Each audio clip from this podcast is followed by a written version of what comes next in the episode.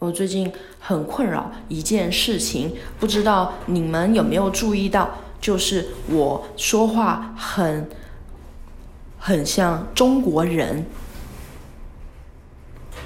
哦，我去上班啊，跟人聊天，跟人沟通啊，我就是说，哎。呃，我们今天呢，应该把这个知识点建立起来，然后呢，在这个视频上面放到网络上面，然后并且进行一个呃平台的转送，呃，这让我们可以在 Web 或者 iOS 或者 Android 上面啊实现这个效果。然后呢，我们在呃完成这个专业的项目啊，相信领导们一定会非常的开心。啊，那你我的同事可能就会觉得说，哎，怎么哪里有一点怪怪的呢？是是剪了头发吗？好像也没有啊，他都绑着马尾，然后都都不洗头的，都亮亮的啊，还是说他他又胖了？没有啊，他不能再胖上去了，他家已经没有裤子可以穿了，然后再认真的思考，然后我又继续说，啊，我们呢这个呃。就是要特别注意了哦，要特别特别注意这个呃软件呢，它是否有正常的运行哦，我们实现的目标预测的项目有没有达到哦？那如果这个东西没有做成的话，我们可能就会啊，通通都要回家吃自己了。啊，那我们今天呢也要啊。去见客户我们要让人觉得宾至如归哦，受人待见哦，这样子是最好的。嗯，然后对方还是百思不得其解，觉得就是哪里怪怪的，但就是不知道该从何说起。其实真正的理由就是我是个台湾人，但说话像一个中国人。然后这个东西不知道是不是一个病，我目前没办法医治它。那病头的来源呢？其实我是能知道的，因为我听太多太多了中国有声书，来自喜马拉雅 APP，三度工作室制作，有声工厂。啊，我听了非常非常多哦。那如果呢，今天有听众觉得说啊，我真的是很想要再继续满足自己的耳朵哦，我想要听很多很多的故事，但是全台湾的 Podcaster 他们呢，呃的速度更新速度实在是太慢了，我我。真是听不够啊！我非常想要成为 KKBOX 上面啊，今年年度的百分之一的人啊，赢月听率是赢过全台湾百分之一的人。但是呢，有碍于全台湾的 Podcaster 他们的时数不够长，让我没办法达成这个目标，而非常心急啊，焦虑，然后嗯，还会没事去私私讯一些。Podcast 的人就是跟他们讲说，你们可不可以更新快一点呢？你做的真的非常好，然后让 Podcast 觉得 Podcaster 觉得特别窝心，但是也有一点点觉得说啊，糟糕，我真的是需要更新了。这样子的话，呃，就是你就可以去听喜马拉雅 APP，里面都是有声书哦。这样子的话呢，我相信是能缓解你一些就啊耳朵上的需求哦。我好想。把自己的声带扯出来，因为我讲话像中国人，我没办法停下来。我我第一次遇到这件事情，然后我现在这样子讲话，好像我是歧视中国人。为什么台湾人讲话不能像中国人？我一直在起鸡皮疙瘩，我很担心我会被一个什么东西笼罩着。然后，然后我今天在浴室录音，我我的。回声特别大，我都坐在我家浴缸里面啊，我都在这边抽烟。那如果吐痰，也可以直接吐在这个上面啊，黏踢踢的，看谁踩到滑倒撞破头就是谁倒霉。然后我抽烟就是直接这样抽，所以其实严格来说，这个浴缸不是浴缸，是我的烟灰缸啊，我就坐在我的烟灰缸里面抽烟。然后外面的台风一直很凶狠哦，它一直撞我家的窗户，我就想说，它是不是想进来？干脆开门让它进来，把我刮走算了啊！我我我是台湾人，怎么大家都不相信呢？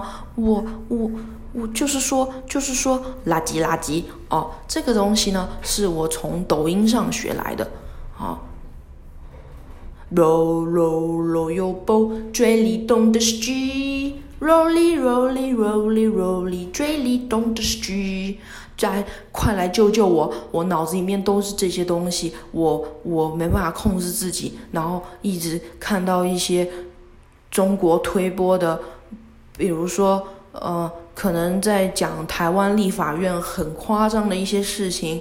然后我又在喜马拉雅 APP 平台里面呢，又听了特别多的故事。我一开始去使用这个 APP 是为了要听《三体》刘慈欣作品哦。刘慈欣作品，刘慈欣著作，哦，那他呢，就是讲了一个特别宏大的超世纪、跨越三整整几百个世纪的科幻故事啊！我听完，我觉得那是一种预言书，哦，从此就觉得世间再无好作品哦，我我说的不是呃台湾立法院里面那个鬼娃恰吉，不是不是，也不是那个呃在。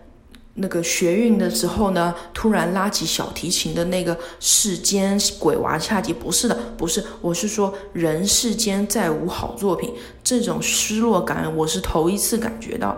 哦，我现在听其他的作品，比如说有声书或者是其他的呃一些故事的阐述者，我都觉得格局特别小，比我现在做这个烟灰缸还要小啊，小的我真的是不知所措，我就觉得。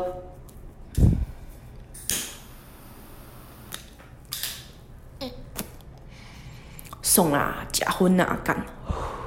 哎，我刚刚变，我刚刚好像又，哎，我刚刚是不是又变回台湾人了啊？这呃呃，这个这个“格”是台湾人的“格”还是中国人的“格”呢？嗯，我也不清楚。但我今天其实是想要跟大家分享啊，喜马拉雅 APP。有声工厂制作这个这个东西呢，它的故事我听的到底是什么？是啊，原本的书名是叫《少帅，你老婆又跑了》，但是呢，我为了让它整个整体的听觉效果是有一点俏皮的，呃，所以呢，我就搞成《少帅，你的口音怎么了？你怎么听起来这么像一个啊？你怎么啦？我我我就也没有想要。根除我的病灶，因为我还有快要一两百集没听完，我到现在还是不知道哦，他啊，施行佩最后到底会不会啊，好好的跟女主角做爱哦？我不知道会不会哦，我总是觉得一定会，但是呢，故事曲折离奇，又让我觉得好像不会，嗯。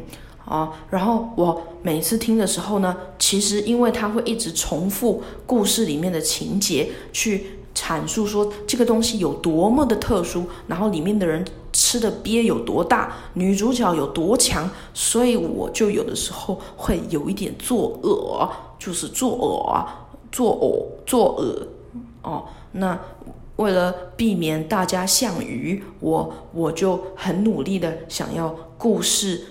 讲出来哈！我现在已经是为了装扮成就是中国人的口音，然后已经不择手段在讲一些很奇怪的词了，这我也知道。然后我希望我可以维持讲话这样的方式，去像一个台湾人哈，嗯，但是又好像不行，因为我只是把声音压低了而已，我真的不知所措啊！我有有人可以救救我吗？就是。有人有发生过这样的事情吗？你可能快手或者小红书或者是抖音看太多，然后很长时间你就是一直在模仿里面的人说话，然后是没办法摆脱的。你听的故事也全都是大陆那边来的啊，没办法，因为他们市场出版社很大，所以他们有这个闲钱可以去做这个呃比较小众的东西。因为他们的小众在我们台湾来看来是大众，所以呢，他们讲的任何东西都是有很强的话语权，然后。马上就可能可以出圈了，他们的出圈可能就代表是台湾的 YouTuber 可能已经做到顶了，就是变成国际化的 YouTuber，他们的订阅人数绝对是超过两千三百万。所以就是比如说像你看，现在台湾普遍的 YouTuber，他们可能订阅数真的很大的，也最多就是五六百万。那没办法，因为台湾的人数基底数就是少，所以呢。他们是很难再突破的，就算加上了英文字幕，可能也不尽理想。但是也有一些 YouTuber，他们可能就是完全走向不开口说话啊，或者是呃完全不用任何语言的去用肢体去表达这些的创作内容的话，可能也比较容易出圈啊。我我的出圈的定义是说，就是离开台湾，然后讯息又传到国外去这样子啊。我希望我可以继续维持我这样子的口音。呃，我知道我平常咬字本来就是有点做作了，但是呢，我不想要加深大家觉得说，哎，这个 po 这个 podcaster 是一个啊中国人啊，我不是，我不是，我是台湾人，我是台湾人，好，听起来特别奇怪，我是台湾人，我不是，我不是郭。那个叫什么郭采洁啊？我不是郭采洁啊，我也不是啊，什么一些呃，本来在台湾的时候听起来很像台湾，但是到中国来讲话就是特别像中国人啊，就是啊，让人摸不着头绪啊。就是我现在呢，只是暂暂时的啊，我就呃听完这个少帅你怎么又跑了，然后在那边放弃听心经，然后。啊，回去看《康熙来了》就看久了一点了，我觉得我就可以恢复到正常的状况了。哦，就是所以大家不用太担心啊，我不会永远是这个样子的。那如果就算永远都是这个样子呢？呃呃，就是我我希望你们不要不要就是太过苛责我，因为我自己就已经很想把我自己的声带给扯出来，然后重新编制，然后把它就是弄成台湾人的样子，嗯。弄成绿色的啊，是吧？那弄成绿色的啊，我就是非常确定、肯定我现在的啊主持的想法啊，就是我主有的想法，就是哦，我是台湾人，嗯。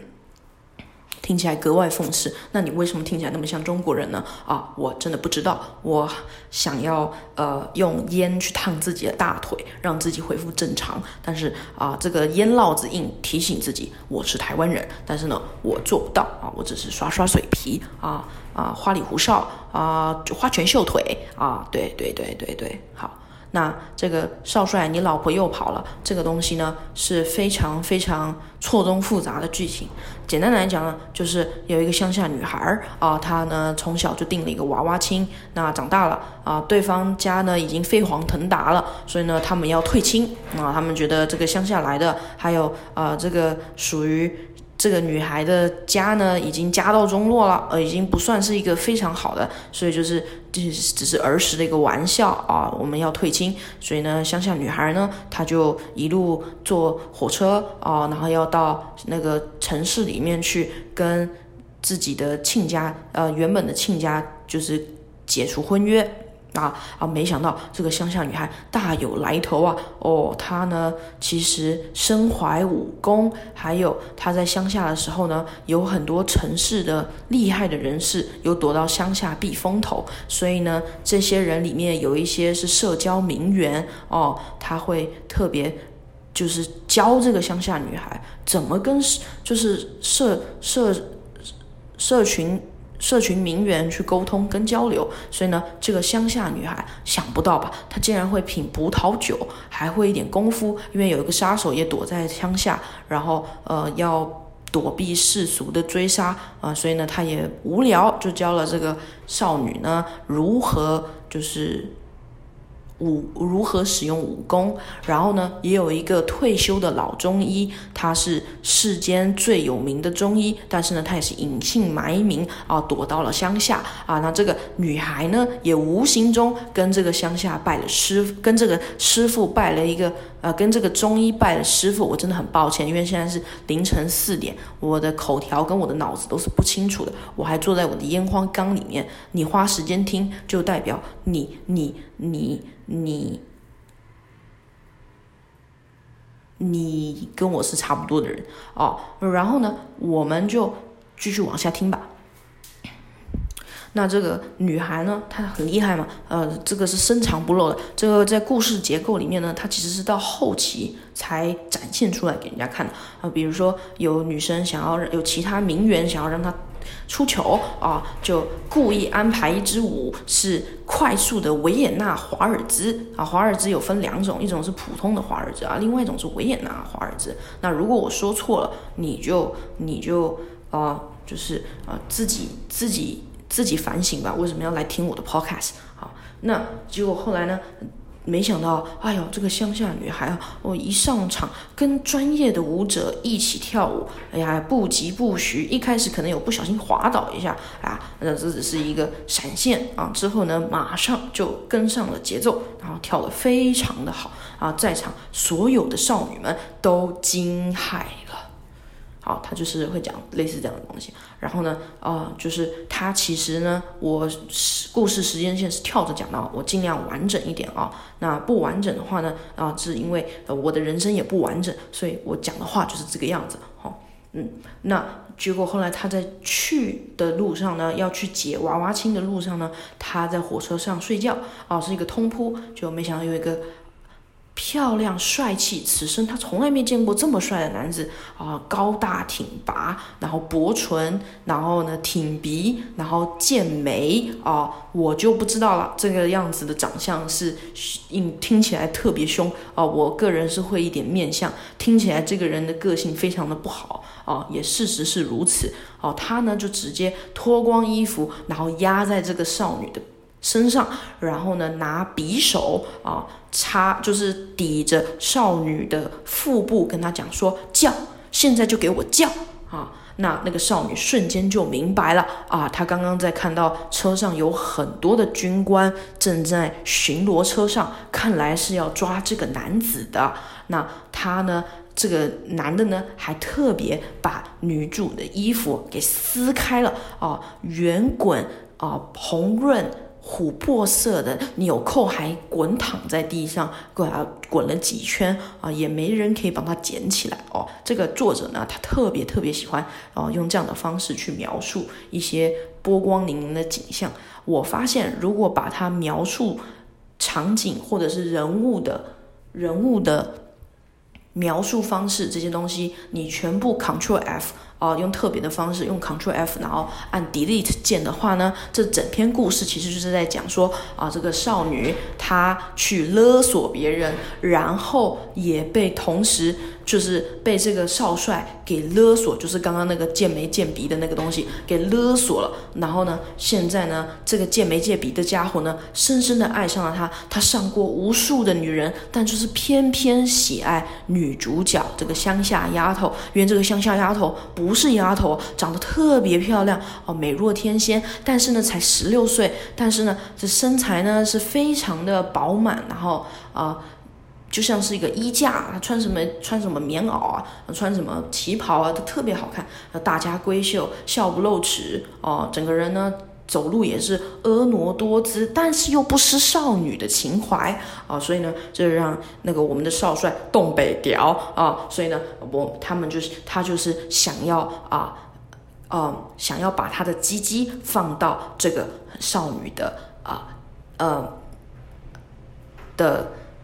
水管里面啊，对，是是没错，是这样子。我觉得我讲话要隐晦一点哈，不要再把阴茎啊、鸡鸡啊什么啊，就是我之前呢是有想说，我经营这个 podcast，我或许是应该要把自己包装成异女，就是可能我呢要特别强调我喜欢阴茎跟阴囊的形状，然后呢非常喜欢它的色泽跟它包皮的样子啊，就像是给你的小宝贝围了一个围巾啊。我特别沉迷于那个形状哦，我说我有重阳症都不不不为过的，我就是一个这样子的异女啊，异性恋女生啊，我直的不得了，那棒直棒直的啊，没人可以弯我，我就是这么直啊，我当初就只是想说，呃，这样或许呢可以获取更多的啊。更多的男性听众，还有就是女性听众的青睐啊！但是呢，我们都知道，呃，其实你外面不管是什么颜色，里面其实都是红色啊！我们大家都是人啊！我也不知道我自己在说什么。之前这个应该是拿来呃做黑人抵抗的那个呃抗争的那个。话语，但是呢，我却用在了异性恋跟啊双性恋，还有就是同性恋这个上面，只是非常不恰当的啊挪用。对，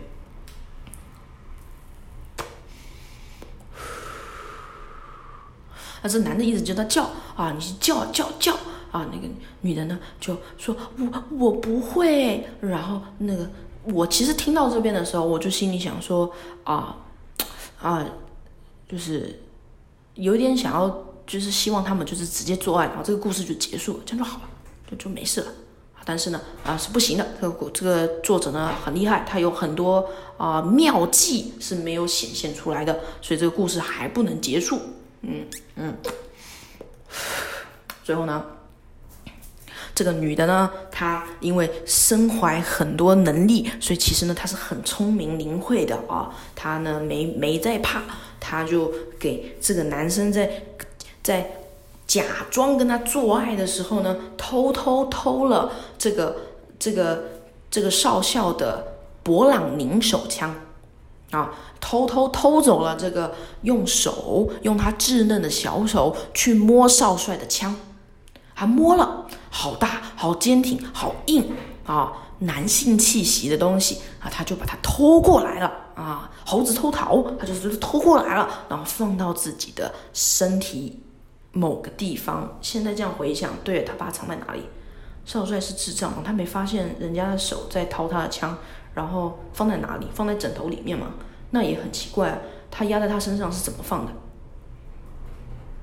啊，没关系，这个不是重点，重点是他们最后能不能做到爱呢？啊，连我啊，这个讲述者都非常的好奇，到底可不可以做到爱呢？啊，这可能可以，但可能不行。我们是不知道答案的，因为现在呢，所有人都在针对这个这个乡下丫头，想要她出糗啊。但是每每她都会很漂亮的化解危机，像是其中呢，啊，她是其实是顾家人，她姓顾，但是那个是她外公的家业做的很大，结果没想到呢，他的亲生父亲就是。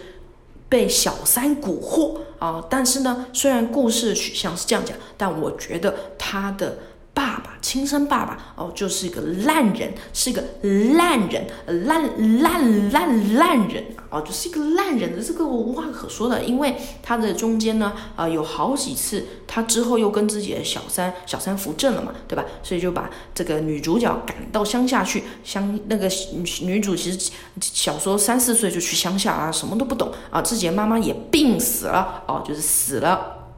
哦，就死了，就是死了，啊，也都没有再回来，后面的剧情也都没有再出现过了，啊，这也是非常正常的，因为这不是灵异小说，啊，也不是什么呃火影忍者，啊，可以用绘图转身术这种事情把他召唤回来，然后去啊，然后操控他妈妈去打他的继母，啊，这也是没办法的事情，对我们大家都理解，好，请你停止，不要再说这种话了，然后结果后来呢，他们就呃这个。这个小丫头呢，其实心怀大志。她这次提亲呢，这次去退娃娃亲呢，其实真正想做的事情是把小三踢出去，把她这个没有良心的爸爸也踢出去，然后接回外公的家业，然后将李娘接回来住。啊，李娘是她的奶妈，呃呃，好像是养她的吧，就是呃就是保姆，呃之前派的保姆，啊就是。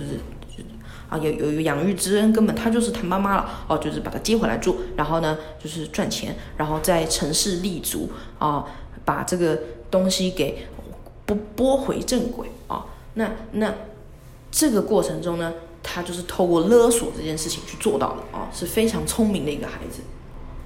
不要讲民国初年，他可能在现今啊，呃，在现今他都可以哦，我觉得不会，他因为因为触犯刑法，马上被告，然后。被警被警察抓到那个派出所，然后做笔录，然后就他这辈子就大概就是完了，可能关个一两年、三四年出来，然后写一本书，最多就是这样了吧。但是也可能不会有人太多去听这个东西了。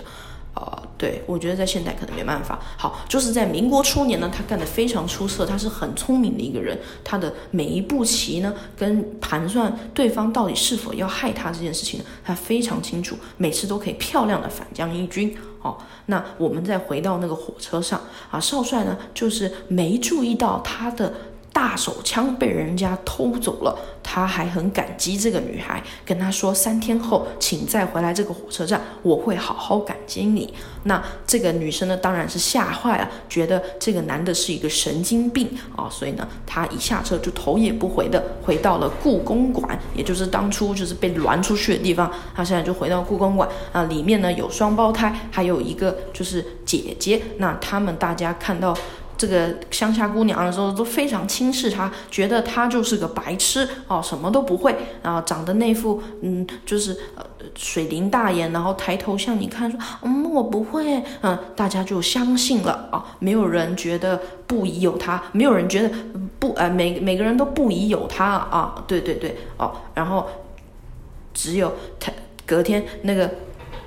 他的继母呢，就想说啊，终于要来退娃娃亲了。可是对方是私家，是呃私姓私，就是司法的司。哦，在城里其实是很有威望的。对顾家来讲，那是另外一个层次的家庭。他觉得是非常有攀附的机会，因为在民国初年，所有的女孩都像是商品，但又不像商品。他们都想办法美其言，觉得女生最有成就就是被嫁出去。所以呢，这个啊。有一些姨太太呢，比如说唱戏的姨太太，她们如果能够被收纳作为小妾的话呢，其实也是三生有幸，算是落到了很好的归宿了。因为女孩在外面抛头露面、唱歌娱乐别人这件事情呢，哦，你们都是不应该这么做的。有男人收留你，那就是非常好的一个归宿啊。换句话说，如果现代是啊，就是我不敢讲蔡依林，那我讲一些，比如说郭采洁，好了，像这样子的人呢。我，他们就只能做姨太太了。但是还好现在是现代，所以我们都希望也祈求郭采洁还有其他的啊女星啊艺人，他们有更好的发展作品，然后未来呢都可以依自己的意愿去可能实现自己心中最理想的人生目标。好，有没有结婚都没关系，这都是非常好的一件事情。好，只要你快乐，那一切就值得了。好。我们再回去一下哈，那嗯，现在再看一下，嗯，他到了顾家就被当白痴哦，但是还被分派了到了一个很边间的一个小房间哦，然后那个其他人都觉得说，呃，你一个乡下小孩，你能怎么样啊？但没想到他竟然让顾老爷，也就是他的亲生爸爸，觉得。难道所有的小孩里面，所有的女儿里面呢，我的这个从来不闻不问的小女孩才是最值钱的吗？他爸就想说，气死我了！我还把大女儿送出国念书哦，让她的人生经历镀上镀上了一层金粉，回来肯定能嫁个好人家，我们顾家就可以攀附到一个更好的家庭里面。没想到这几个女儿吃相难看，因为双胞胎在第一天晚上，他看这个女主角不爽，他就拿剪刀想要去剪女主角的头发，哼。要剪头发啊！我是不知道，呃，听起来是很恶劣，但是这个双胞胎也才啊，大概不不到十来岁啊，我是不知道他剪下来要干嘛，去给啊，去给。那个慈母吗？就是大黑大黑慈母吗？我活佛修一那个那个那个慈母吗？我不知道。那可能双胞胎还要把自己牙齿拿出来啊，这些我不清楚。但是他们就是恶作剧，想要把他的头发给剪下来啊。结果没想到呢，这个女主角她其实没有熟睡，所以这个双胞胎那要进来要剪她的头发的时候呢，她立马起来，然后把老三的手里的剪刀刺向老四。啊！然后老师就在屋里尖叫啊！半夜夜半时分，没想到自己的女儿，其中一个女儿在尖叫，大家就很紧张，所有人都冲进房间看女主角一脸茫然，头发凌乱的呆滞，然后大眼水灵灵的看着大家说：“啊，我不知道啊，我刚刚在睡觉，我我醒过来就听到我我是听到老三的尖叫才醒过来的，这样，然后。”老老四就是在地上挣扎、鬼吼，然后反折自己的手，然后像那个贞子发狂一样在地上乱爬，然后还爬到墙壁上再下来，然后就是尖叫说他很痛，所以他浑身是血。然后老老老三呢手里拿着血淋淋的剪刀哦，暗喻着这个。女生在跟女生相处的时候呢，可能就是以压迫其他女生去发展自己的状况，啊，去发展自己的未来的事情啊，而去做的一些狠毒的决定啊。那其实女人何苦为难女人呢？是不是？但是呢，这个剪刀它上面有血，因为有血就代表女生的月经的问题，所以呢，这个东西是非常非常富有寓意的。那所有人都觉得说啊。你们这两个双胞胎竟然哦会拿着剪刀进到小丫头家小丫头的房间，难不成是要玩卡牌游戏吗？不是，肯定是要做坏。就我没想到搞错了啊，捅爆自己的另外一个亲姐妹啊，真是难看啊！人家是客人，你来，然后呢你还这样子弄人家哦，还没有做好，还捅爆自己的。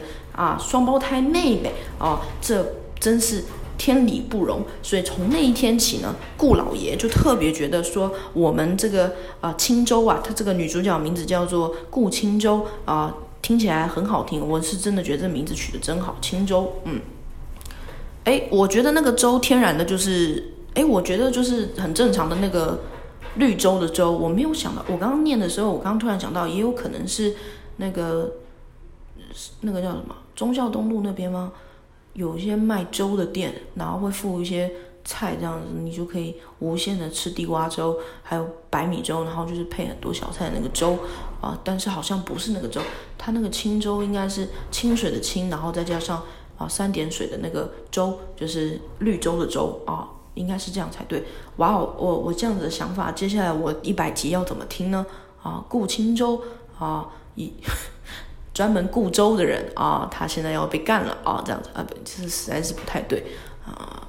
顾青粥哈，请你能想象绿洲的样子啊，这就是这就是呃视觉视视觉上缺失的一个可惜。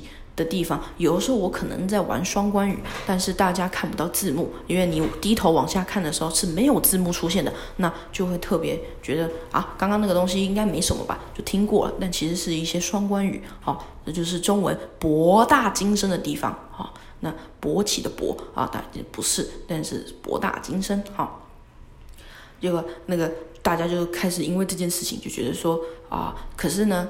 继母呢？好，哪一个继？大家自己思考啊。继母呢，就觉得说，哎，这个东，这个家伙好像不简单哦，就开始提防他。但是呢，呃，对于自己的双胞胎冒出这样的事情，他也是很为难的。因为只要老爷不高兴，所有人都变得会没有价值。然后他也可以把小你，他可以把小三扶正，当然也可以再把他弄歪，把他赶出去，啊，让他住一些很奇怪的地方，很乡下的地方，这样子。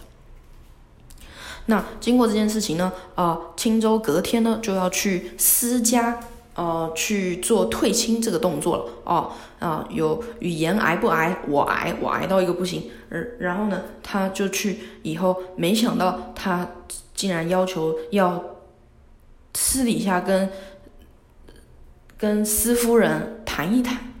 啊，施夫人是觉得眉颜悦色，觉得这个女孩很可爱，然后觉得就是人畜无害，像个小白兔一样啊，水灵水灵的大眼哦，然后讲话都，我跟你讲，他们这本书一直在讲这个女主角的眼睛到底是怎么样，深邃的眼眸，然后这个眼眸这个词呢，如果你在 Ctrl F 选起来的话，我啊一定有一千次以上，你看那个底下的数字，你就会知道有一千字以上，我我真的是快快发疯了，为什么就不说眼睛呢？你为什么不就说把揪呢？也可以啊，但是他非要讲眼眼眸啊，眼眸，哎，那个眸子怎样怎样怎样，那个眼眸怎样怎样怎样，然后他们身上的衣服波波光粼粼，然后揉碎了他们身上的啊气质什么的，然后融为一体，就是你你你你你发疯了，你知道吗？可是呢，我觉得他完美营造了唯美浪漫的爱情小说。里面可能会有的特效，像我们平常看一些爱情小说啊，少女漫啊，其实有很多时候主角或者是男主角正在讲话的时候呢，他们的背景，漫画的背景会突然出现一些花朵绽放的样子，或者是会有一些明明都是黑白漫，但是你就是看得出来有一些是亮晶晶的效果。他我在想，他可能是为了营造那样子的感觉，那样子的氛围，所以呢，他在很多。用字遣词上面就是特别强调这件事情，就到我已经要发疯的地步了。好了，我知道他的眼眸里面可以映射出少帅的脸，就是难道是两面大镜子贴在他脸上吗？有可能就是这样子了。他就跟三体人一样，就是完全能够透明，然后就是。反射人家的脸孔啊，啊，就是可以这样做到。他们其实都是外星人。其实你保持着完全不同的角度，这个言情小说完全都是外星人在演的话，一切就合理了很多。为什么那个水晶吊灯摔碎的时候呢，会这么波光粼粼，然后地上都是漂亮的银原子，然后刺得人家眼睛睁不开？哦，那是因为他们通通都是外星人。好，这是一个外星人的故事。接着呢？啊，中间就如同我前面所说，就有一些跳舞啊或什么什么的，因为他成功勒索到了司夫人，那是如何勒索的呢？他用了简单的一些信去勒索他。看来我们的青州小姐前面其实还有一些招是没有现出来的哦，其实她还有很多。关于私家的一些私人丑丑丑闻是没有现出来，他就拿这个东西去勒索司夫人啊。那司夫人呢，他就当然就是啊，也就是就是个废物，他就是被被被抓住了把柄。他说哇，要是这个东西真的散露出去了，我们就私家就完蛋了，我们的威信就没了。那青州呢，也一下子点出了司夫人所有的忧虑。然后成功说服他，就依着我吧。我跟你保证，我这两年我们不退亲，但是我们都是维持订就是订婚的状态。我是不会跟你们家的二二少，就是那个二二儿子有什么过度亲密的行为，完全不会有，因为我的目标不在这里。然后我也会保证说，我两年后肯定会。离开，然后你们呢？私家也可以博得好名声，就是都做大了，然后也没有没有就是违背诺言去退人家的娃娃亲，然后还接纳了乡下小姑娘。那最后就是乡下小姑娘实在是太不识抬举，所以你你们百般挽留，但是这个乡下小姑娘还是必须要离开这个私家，自己逃回。乡下去，这些都是非常合理的，既得美名，然后又可以完美的就是达成两方的协议，这样你说好不好啊，司夫人？然后司夫人就是很不爽，但是又觉得好吧，可以就这样吧，就这样办吧。对他也不能不这样办，那不然作者要写什么呢？对不对？然后他们就继续往下了。那这过程中呢，呃。青州小姐呢，有遇过很多很多很多人想要陷害她，总共有三个家的人想要陷害她。故宫馆里面的人呢，全都在陷害她，然后呢，私家的人呢，也都在陷害她，然后最后呢，她还到严家去哦。严家的人一开始啊，只是一群就是很有钱，然后没有什么心眼的啊有钱人。那私家人也会利用严家去陷害这个青州小姐。那青州小姐有一天在路上闲逛的时候呢，突然她也不是闲逛，她就是跟她爸说：“啊，阿爸，他们都叫他阿爸，阿爸，我就是第一次来城市，其实我也没有逛过城市，我可不可以出去外面晃一晃呢？”那那个阿爸就说：“哎呀，我的青州啊，接下来都要跟私家人定亲了啊，故宫馆人全都是智障，呃，全都是白痴，他们都以为是真的有继续要定亲，所以觉得那个青州小姐特别有价值。”他说：“哎。”原来我说小孩里面最有价值的是这一位啊，那他就大手挥毫给了他三十块钱，让他出去外面啊。那这个三十块钱呢是非常大的，因为顾老爷呢一个月也最多只能赚呃八十块吧，对，最多只能赚八十块，所以等于是一个月的生活费啊，这个可以养家活口的这个费用呢，直接拿去给。青州小姐出去挥霍了啊，然后也吩咐了一个佣人跟那个青州小姐一起出去，所以他们叫了那个牛皮车，就是呃，应该不是牛皮，就是呃，意思就是有人拉着的那种车子，带他们去市区去去这样子。然后那个那个故事里面也完全没有描述那个那个拉车的人的心路历程，还有他的。经济结构到底是怎么样，我们也不知道。反正他就是每天拉车，然后载他们到市区去啊。结果没想到呢，我们的青州小姐啊如此机灵，就在车上睡着了。然后等醒过来的时候呢，就看到了在火车上那个愤怒、见鼻、见唇、见眉、见眼的男人，特别潇洒英俊，把他抱到了自己的奥斯丁轿车里面。青州心想完蛋了，然后这个男的呢就对他上下其手，一直把他抱到自己的腿上，好，然后说小偷儿啊，我的勃朗宁呢？啊，然后青州就说我不认识你。他就说：“那你叫什么名字？”然后他就说：“我叫李梅啊，原来是他母娘的名字，就是李母的名字啊。”这个白眼狼他就直接把那个他姨母的名字就是出卖了给这个少帅，但是没人追究这件事情。要是我今天出去做什么事，然后我写我经纪人的名字，我回家一定会被打个半死。好，但是呢，啊，这件事情就是不不上心的就没事了。然后结果。这个这个这位少帅呢，啊，他叫做啊司行佩啊，那聪明的人就知道了。没想到他竟然是司家的大哥。那那个青州他订婚的，你你这个台风，你是真的很想进来是不是？我在录 podcast，请你不要这样子，非常没有礼貌，非常没有礼貌。你妈是怎么教你的？啊，高气压跟低气压就这样来一下，然后你就这样子就这样子来了，啊，而且还选在周六周日，这这才消停了一回，这个小贱人。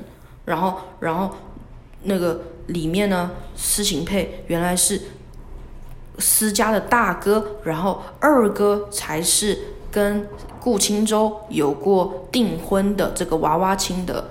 二少啊，但是二少呢，就是从头到尾没有再出现，呃，从头到尾都没有出现在故事里面，我们大家都不知道二少是谁，哦，但是呢，私行配却不断的出来，然后一直就是在呃，就是玩弄青州小姐的身体啊，但是呢都没有放进去，大家不用紧张哈，都没有放进去啊，然后呢，没想到私行配觉得很生气，他二十五岁在军中非常有名。他没办法说服别人自己的攻击伟业，所以呢，只好用恐惧的方式折服他的军官。那当然这一招很有效，最后也事实证明他真的是一个非常有实力的军官啊。最后呢，他就带青州小姐去他的刑求房啊。那刑求房里面呢，有七八个大男人啊，全身赤裸跪在地上，然后被打个半死。但是副官们就会说啊。他们都不开口说话，不开口说那个秘密啊，所以我们拿他没辙啊，指甲都拔了好几个了，但是都不讲话，不讲话就是不讲话的。他们是非常忠诚敌营的一个呃很虽小的战俘哦。那那个施行佩好一听呢，他原本西装笔挺的，穿着军服坐在旁边的位置上。然后拉着青州坐在他腿上，然后看他们行球，但发现这些病、这些这些战俘都不说话啊，他就说好，那我知道了。他就挽起袖子，把一个人呢直接挂在墙上，然后呃，基本上他是有要求其他副官一起做的，不然他真的是做不到，除非他是外星人啊。他嗯对，然后就把他挂在上面以后呢，他就开始拿刀活脱脱的把这个人的皮给全扒了，所以呢。啊，我小学的时候呢，有看过人体展览馆啊，那个是在呃儿童乐园的附近的那个士林的那个是士林区吧？那个巡展就是你可以看到人在没有在没有皮肤的情况下是长什么样子啊，基本上那个战服呢就变成那个样子了，嗯，然后啊，我们的青州小姐呢就开始吐，然后发烧了三天三夜，然后觉得啊，施行佩是一个变态。他说你是变态啊！你这个变态，我恨你。然后施行佩就会安抚他说：“好啦，我的小猫咪，我是变态，这样子可以了吧？可不可以呀？”啊，那我们也不知道可不可以，我们就是觉得很荒谬而已。啊，那就是继续往下听。然后结果后来呢？呃，从此我们的女主角青州小姐完全憎恨她的这个呃男主角。好，他甚至会在录音的时候说：“你这个大猪蹄子，看我怎么跟你斗智斗勇。”好，这样子啊。那我已经就是大致把这个故事讲完了。我目前听到的部分，哈就是嗯，有点空虚。但是呢，呃，我这是第一次，我这辈子第一次听言情小说，所以可能有些人会觉得说，这有什么好惊讶？这是所有的套路都是这个样子的。那我必须说，我真的是看了新世界，我真的没有想到，原来言情小说是这样子的套路。而且最可怕的是说，这种情爱纠葛、小情小爱，我却一直听下去，而且手游还氪金了一万块。我不知道我发生了什么事，然后说话还像一个中国人，然后外面的台风跟疯子一样，因为就。对我非常的惊讶，然后也不免想到，因为中间他毕竟是在讲民国初年，所以会有一点封建的状态。那我竟然也没有觉得任何厌恶，虽然我刚刚有吐槽，但是其实我在听的时候觉得没有任何的厌恶之感。我甚至有点同化，就觉得说，哦，对，女性就是应该要这样子，哦，女性就应该是要这样子，这是非常可怕的一件事情哦。就是，然后我也我讲话也像中国人。然后呢，也觉得故事里面的男生呢都是很很奇妙的，就是我怎么会怎么会这样子思考呢？然后我就想起了陶晶莹的一首歌，十个男人一个坏，一个一个糟，一个会家暴，一个会尿尿，哦。大家快点跑！十个男人，一个坏，一个糟，一个会家暴。大家快点逃！嗯，把他抓过来，然后就一一永远不离开。就是那首歌，大家应该知道吧？陶晶莹的那首歌非常脍炙人口，大家都听过的哦。就是有这个有这个歌曲，我还听了好几百遍。然后希望可以把它做成 hardcore metal 版，因为把他抓过来这一段实在是太好演绎了。嗯，好，嗯。今天呢，我们的 podcast 频道呢邀请了台风小姐来。为什么是小姐？台风先生，台风先生来啊！好了，台风，呃，然后是 them 或者是 them 或者是 it，就是没有任何性别的，他来了。所以呢，你可以在本频道中本集数里面一直听到他一直想要打断我说话，然后呃一起参与这个节目。我们非常感谢他的热情，希望他可以知道适时的闭嘴，然后不要打断主持人说话。嗯。那非常谢谢大家来聆听这一集 podcast 哈，我们今天的故事也要结束了啊，图书馆呢已经在播放结束今天营业的声音了，噔噔噔噔噔噔噔噔噔噔噔噔噔噔噔噔噔噔，离馆时请记得要携带自己的随身物品，噔噔噔噔噔噔噔噔噔，啊，垃圾要带走，噔噔噔噔噔噔噔。